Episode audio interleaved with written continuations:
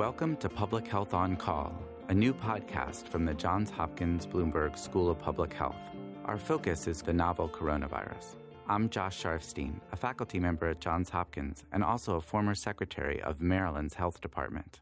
Our goal with this podcast is to bring evidence and experts to help you understand today's news about the novel coronavirus and what it means for tomorrow. If you have questions, you can email them to publichealthquestion at jhu.edu. That's publichealthquestion at jhu.edu for future podcast episodes. Today, Stephanie Desmon talks to Dr. Megan Tschudy, a pediatrician at Johns Hopkins, about the seismic shift in how she and her colleagues are treating children during the pandemic.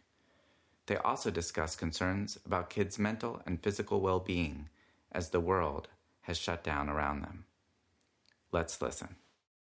Dr. Tschudy, thank you so much for being with me today. Thank you for having me.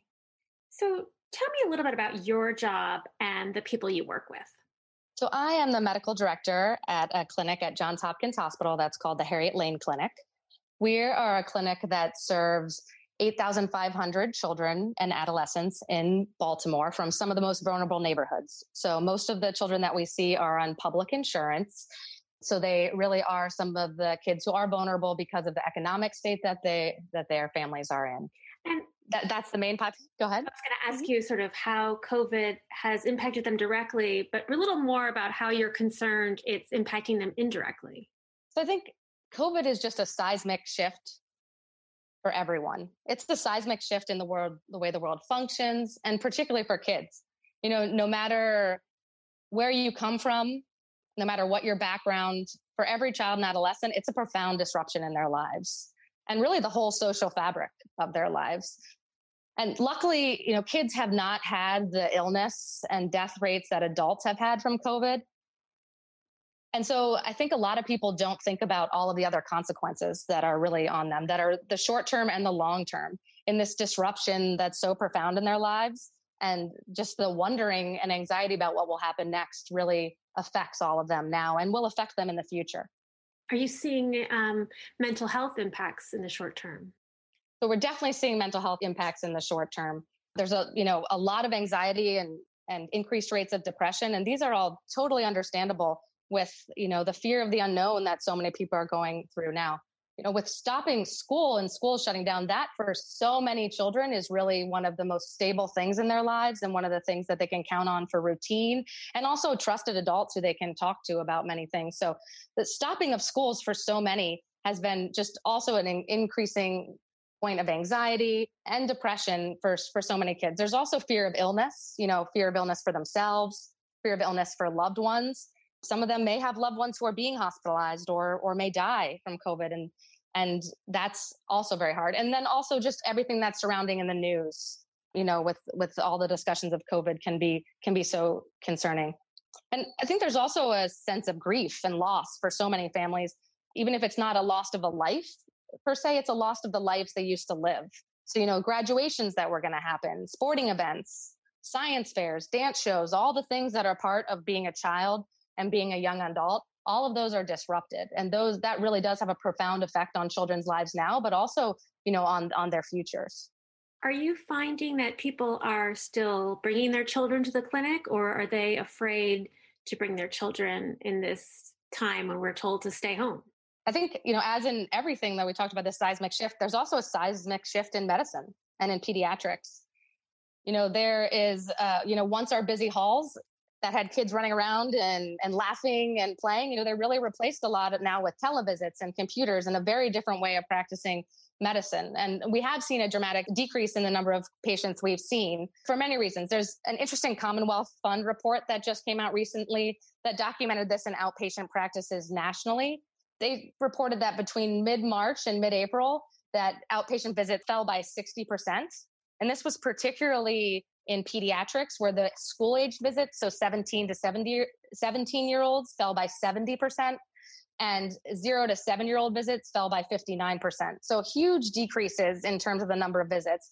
And there was some, uh, you know, huge increase that's happened in telemedicine, but in proportion, this increase is still very small. And there's a huge number of visits that, you know, children are not having.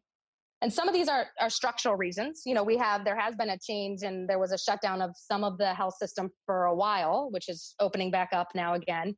There's also structural reasons like access. It, so transportation, getting somewhere, you know, caring for other children who might be in the home if you're bringing a child to an appointment. Lapses of insurance enrollment, such as Medicaid, where you may not be able to now go re-enroll now because of things that have happened with the, the shutdown. I think there's also you know even if offices are open places there could be confusion among family members and of you know is the office really open? What type of visits are they having? Um, so i think those are a lot of structural barriers. There's also like we talked about the fear and anxiety which again is totally understandable in this time when people are told to stay home and that's really one of the things that is is helping us as a whole you know because people are staying home. I think a lot of that keeps people away from offices and concerns about safety. I've also heard from a lot of patients them not wanting to overburden the system. So thinking that every doctor 24 hours a day is working on the COVID crisis and that by them coming in for what they think may not be, you know, as important of an immunization visit, that they're somehow adding a burden to the system that is already taxed. And so that I think is also something that uh, is a misconception that so much of the health system is working on COVID, and there's still a huge amount of the health system that we think you know is really important and vital for preventive care and all of the things we do as pediatrics now that will prevent disease now and in the future. So there's also that whole kind of aspect. And there's the perception of risk, I think, versus the reality of risk, which right now is really hard to tease out. You know, even for me as a medical professional, hard to tease out yet for um, for most for most people to to think through. You mentioned immunizations, and that's something that I'm particularly interested in. I imagine there are a lot of people who are not coming for their routine immunizations, and that could be a concern. I think for pediatricians across the country, this is a huge concern. And I also think it's becoming more of a concern that the general public's becoming aware of. There's been more media around this also about decreased vaccination rates. You know, for most diseases to have herd immunity, you want about a 90 to 95% vaccination rate, which is pretty high. Um, and, you know, in some recent years, the US has had some declining vaccination rates enough that, you know, it's been national news about measles outbreaks across the country. Uh, recently, within the past year, we've had a measles outbreak in Maryland here where we are. And so that's always been a concern for us. And so that really becomes a concern when you're thinking about dropping immunization rates. So no one knows for sure right now because we don't have the data yet, the decrease in immunization rates, you know, over the last month as we've had the shutdown. Estimates right now are from anywhere from 20 to 50% decrease in immunization. And although this may be a decrease for just a small number of kids, this decrease really does magnify itself when you think about if you need such high herd immunity rates for different diseases.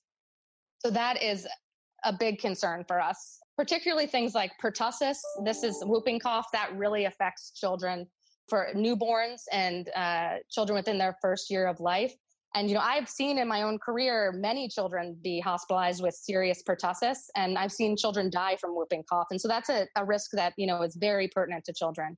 Then there's also measles, like I said, for the measles. And one thing, you know, we talked about, which I can pause and talk about a bit for is, you know, there's this thing called R naught that we've all been, I think the lay press has become a lot more familiar with. So R naught is the number of cases on average that an infective person will cause during their infection period. So the higher the R naught, the more infectious something is. So I think it's important to think about that as we think about all these diseases too. So measles has an R naught of 12 to 18. So for every person that's infected, 12 to 18 people will they will infect 12 to 18 people during their infectious period.